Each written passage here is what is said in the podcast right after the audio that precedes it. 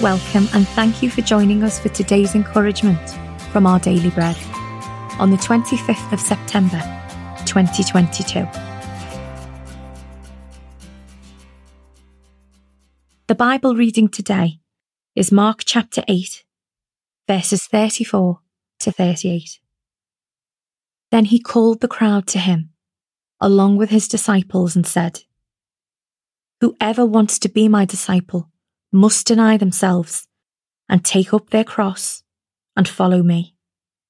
For whoever wants to save their life will lose it, but whoever loses their life for me and for the gospel will save it. What good is it for someone to gain the whole world, yet forfeit their soul? Or what can anyone give in exchange for their soul?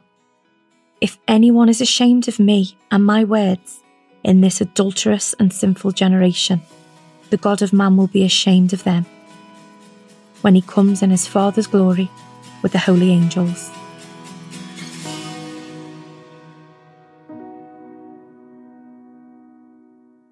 Today's article, titled Choose Wisely, was written by Kirsten Holmberg.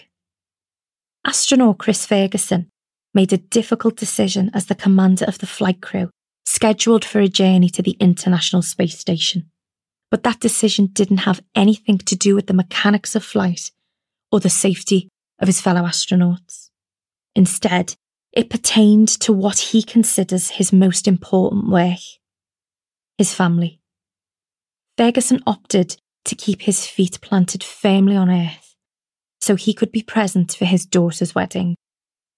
We all face difficult decisions at times, decisions that cause us to evaluate what matters most to us in life, because one option comes at the expense of the other.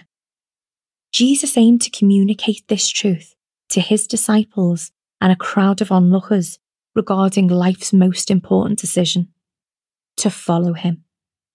To be a disciple, he said, would require them to deny themselves in order to walk with him.